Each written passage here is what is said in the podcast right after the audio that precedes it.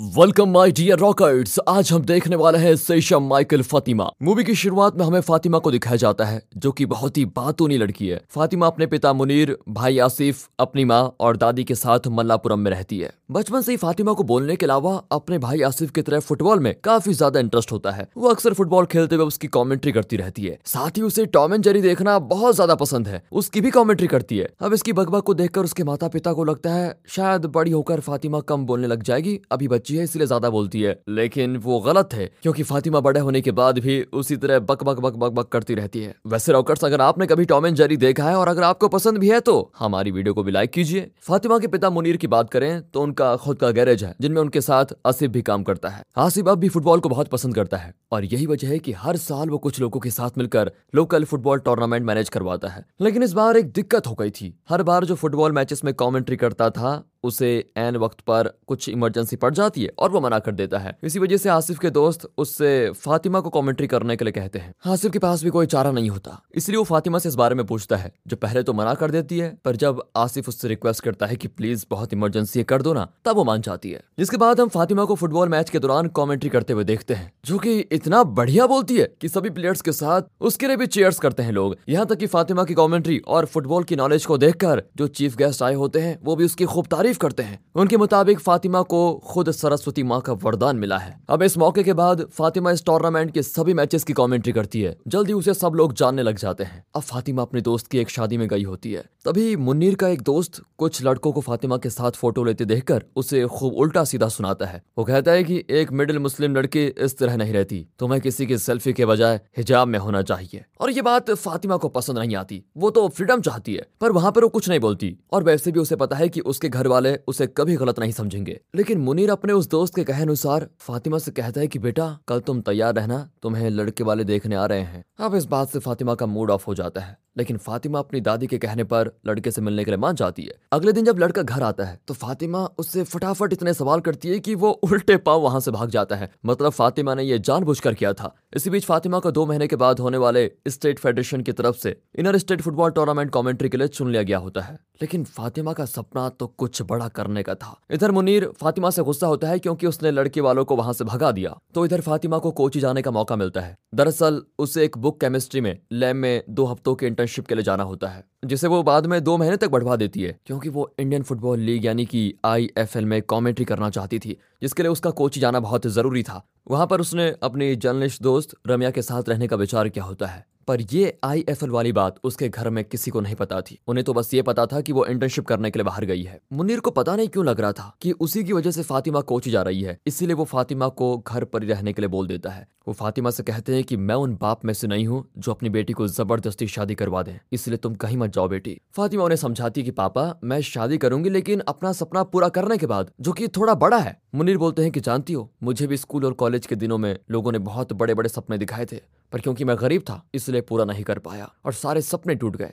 जानती हो, जब कोई भी सपना टूटता है तो किसी पहाड़ से नीचे गिरना जैसा महसूस होता है। और बेटी, अगर तुम्हारे साथ ऐसा कुछ हो गया तो तुम सह नहीं पाओगी। इस पर दोस्तों, फातिमा बहुत ही बढ़िया बात बोलती है। वो कहती है कि जो हमें सपने दिखाते हैं, वो कभी हमें ये नहीं बताते कि हमें इसे हासिल करने के लिए जी तोड़ मेहनत करनी होगी। तभी हम सफल होंगे और मैं पापा, कोई कसर नहीं छोड़ना चाहूँगी। इस बात को सुनकर मुनीर उसे गले लगा लेता है। वैसे रॉकेट्स आप में से ज़्यादातर आईपीएल देखते तो होंगे, और वो कौन लोग हैं जो आईएफएल देखना पसंद करते हैं? मेरे ख्याल से हर स्पोर्ट्स को हमें सपोर्ट करना चाहिए। अगले सीन में हम फातिमा को कोची में देखते हैं, जो अपनी इंटर्नशिप ज्वाइन करने के साथ अपनी दोस्त रम्या को बता देती है की असल में मैं यहाँ पर क्यों आई। फिर एक दिन फातिमा छुट्टी लेकर कॉमेंटेटर बनने के लिए कुछ लोगों से मिलने का सोचती है, जिसकी उसने एक लिस्ट भी बनाई होती है। सबसे पहले Fatima sports federation president Jayesh से जाकर मिलती है। और उसे बताती है कि आ, मैं कमेंटेटर बनना चाहती हूँ। जयेश उसकी हँसी उड़ाते हुए कहता है कि तुम अगर वॉलंटियर करना चाहती हो तो ठीक है लेकिन कमेंट्री का कोई चांस नहीं है। इस तरह वो फातिमा को मना कर देता है। फिर रम्या फातिमा को लेकर कमेंटेटर शायजू के पास पहुँचती है जो उसे बताता है कि तुम्हें अगर कमेंटेटर बनना है तो किसी तरह ब्रॉडकास्टिंग डेप्यूटी डायरेक्टर शिवा से जाकर मिलो वही कुछ कर सकते हैं। पर उनसे मिल पाना इतना भी आसान नहीं था। उसके बाद फातिमा पहुँचती है केरला के स्पोर्ट्स मिनिस्टर के पास, पर वो कहती है कि, ये सब मैं नहीं, बल्कि जेस देखता है तो उसी से जाकर बात करो।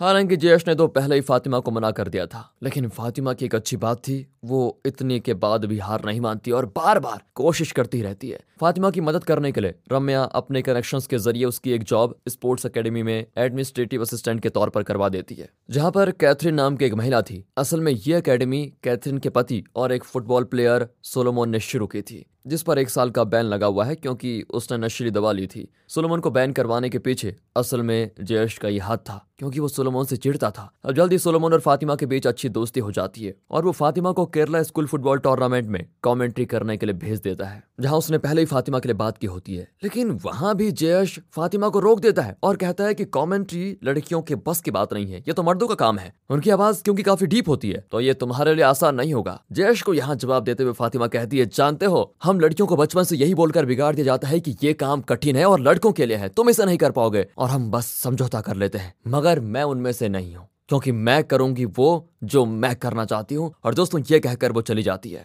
अगली सुबह सोलोमोन फातिमा को विजय नाम के आईएफएल के एक ज़रूरी मेंबर से मिलवाने के लिए जाता है, जिसे फातिमा की कमेंट्री बहुत पसंद आई है। इसलिए वो कहता है कि मैंने तुम्हारे बारे में शिवा से डिस्कस किया है, जो कि कल एक ज़रूरी कमेटी मीटिंग के लिए आने वाले हैं। वहाँ बस तुम किसी तरह उनसे जाकर मिल लो, बाकी मैं संभाल लूँगा। ये सुनकर फातिमा बड़ी खुश होती है। और अगले दिन वो मीटिंग वाली जगह पर पहुँच जाती है, जिसका पता अब जयश को चलता है। तो वो गार्ड से कहता है कि किसी भी कीमत पर उस लड़की को अंतर मत आने देना, जिस कारण बेचारी फातिमा चाह कर भी शिवा से नहीं मिल पाती। ये बात जब सोलोमोन को पता चलती है तो वो विजय से बात करता है, जो उससे कहता है कि, भाई, अब मैं कुछ नहीं कर सकता, क्योंकि शिवा से मिल पाना बहुत ही मुश्किल है। इस बात से तो सोलोमोन को जयश पर काफ़ी ज़्यादा गुस्सा आता है और वो जाकर जयश को पीट देता है। फिर जयश अपने इज़्ज़त के डर से किसी को नहीं बताता कि उसने मुझे पीटा, पर यह बात फातिमा को अच्छे से पता होती है।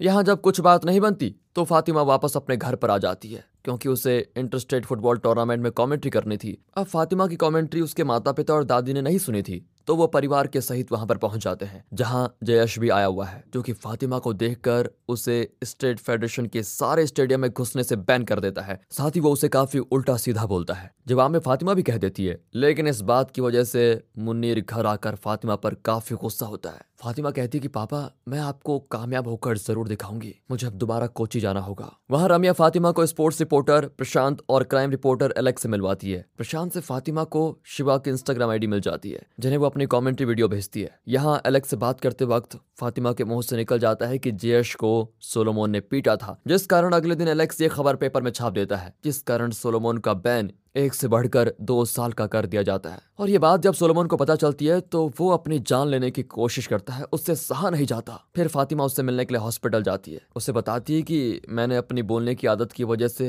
रिपोर्टर को ये सारी बात बता दी थी। फातिमा सोलोमन से माफ़ी भी मांगती है, फिर वो उसे माफ़ भी कर देता है। साथ ही वो कहती है, तुम अपनी अकेडमी पर ध्यान दो। और इस बैन के खिलाफ कोर्ट में लड़ो, क्योंकि बिना कुछ करे हार मानना बिल्कुल गलत है। उसकी इस एडवाइस पर सोलोमन ऐसा ही करता है, और कुछ दिनों के बाद सच में हाई कोर्ट उसके ऊपर लगा बैन हटा देता है। उसके बाद सोलोमन और फातिमा जयश से माफ़ी मांगते हैं, जो कि अपने घमंड की वजह से उनकी और बेजती कर देता है। यहाँ इस वक्त तक तो फातिमा की उम्मीद टूट चुकी थी। वो बूझे हुए मन के साथ रम्या के बुलाने पर बच्चों के एक फ़ंक्शन में टॉम एंड जेरी कार्टून की कॉमेंट्री करने जाती है, जिसे सुनकर सभी बच्चे काफ़ी इंजॉय करते हैं। उन्हीं में से एक लड़की फातिमा को चॉकलेट देती है, जिसमें एक चिट लगी हुई थी और उसमें लिखा हुआ था कि कल तीन बजे आईएफएल स्टेडियम कॉन्फ्रेंस रूम में मीटिंग के लिए पहुंचाना। ये चिट पड़ती फातिमा भाग कर जाती है, लेकिन वो बच्ची तब तक जा चुकी थी। हालाँकि ये फातिमा के लिए दूसरा मौका था, पर फातिमा और सोलोमोन की तस्वीर साथ में पेपर में छपने की वजह से उसके घर में पता चल जाता है और आसिफ और मुन्नीर उसे लेने के लिए आते हैं। वो जब ज़बरदस्ती फातिमा को वापस ले जा रहे होते हैं तो फातिमा अपने पिता को विश्वास दिलाती है कि मेरे और सोलोमोन के बीच ऐसा कुछ नहीं है। वो बस मेरा अच्छा दोस्त है। साथ ही वो आसिफ से बताती है कि मुझे आईएफएल में मिलने के लिए बुलाया गया है। ये बात सुनकर आसिफ अपने पिता को राज़ी करता है और वो लोग फातिमा को आईएफएल स्टेडियम में लेकर पहुँचते हैं। जहाँ मीटिंग रूम में फाइनली फातिमा शिवा से मिलती है, जहाँ फेडरेशन असिस्टेंट डायरेक्टर दीपिका के साथ जयश और उसका असिस्टेंट भी मौजूद होते हैं। शिवा फातिमा से कहता है कि जिस बच्ची ने तुम्हें चॉकलेट दी थी, वो असल में मेरी ही बेटी है। मैंने वहाँ तुम्हें टॉम एंड जेरी पर तुम्हारी कॉमेंट्री सुनी, तभी मुझे याद आया कि विजय ने तुम्हारे बारे में मुझसे बात की थी और साथ ही इंस्टा पर जो तुमने अपना वीडियो भेजा था, मैंने वो भी देखा। तो एक काम करो, तुम मुझे पहले अपने बारे में बताओ। यहाँ फातिमा अपने बारे में बताती है। फिर शिवा उसके सामने एक मैच चलाता है, जिसमें मशहूर फुटबॉल प्लेयर रोबर्टो कार्लोस ने एक बेहतरीन किक मारी होती है, जिसे रेनबो किक भी बोला जाता है। वो कहते हैं कि इसकी कमेंट्री करो। फातिमा फिर अपने ही अंदाज में उसको बयां करती है, लेकिन यहाँ दीपिका शिवा को याद दिलाती है कि आईएफएल का पहला मैच कल ही है, सब कुछ फाइनल हो चुका है। एन वक्त पर हम किसी कमेंटेटर को नहीं रख सकते। तो फातिमा से कहती है कि तुम बेशक अच्छी कमेंट्री करती हो और ये सब सच भी है। क्रिकेट जैसे खेल में कमेंटेटर्स आराम से मिल जाते हैं, लेकिन फुटबॉल की कमेंट्री करना आसान नहीं है, क्योंकि इस खेल के पीछे की साइंस वो लोग भी नहीं समझते जो इसके डाई हार्ड फ़ैन है। तुम एक काम करो, अगले साल कोशिश करना, अभी के लिए तो ना है। इस पर फातिमा कहती है कि मैं यहाँ तक भी पहुँच पाई, ये मेरे लिए काफ़ी है। इतना कहकर वो जाने लग जाती है।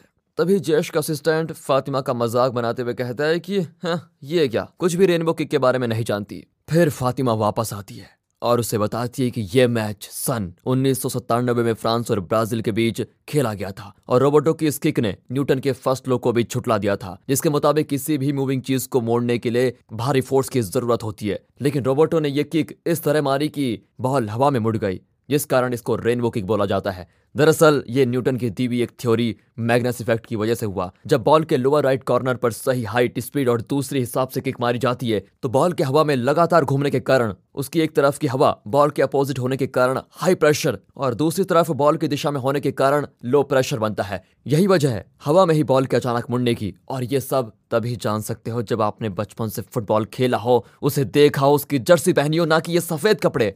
उसके इस जवाब से जयेश और उसका असिस्टेंट तो शर्मिंदा तो वहीं शिवा और दीपिका इंप्रेस हो जाते हैं और अपना फैसला बदलकर वो फातिमा को कमेंटेटर के तौर पर रख लेते हैं। बस, फिर अगले दिन फातिमा आईएफएल के पहले फुटबॉल मैच की कमेंट्री करने के लिए कमेंट्री बॉक्स में आती है, जहाँ शैजू भी होता है। वहीं इस दौरान फातिमा के परिवार भी उसको देखकर गर्व महसूस करता है और दोस्तों इसी के साथ ही मूवी यहाँ पर खत्म होती है। मिलते हैं अगली वीडियो में, तब तक ले ध्यान रखिए अपना। Finally thanks for watching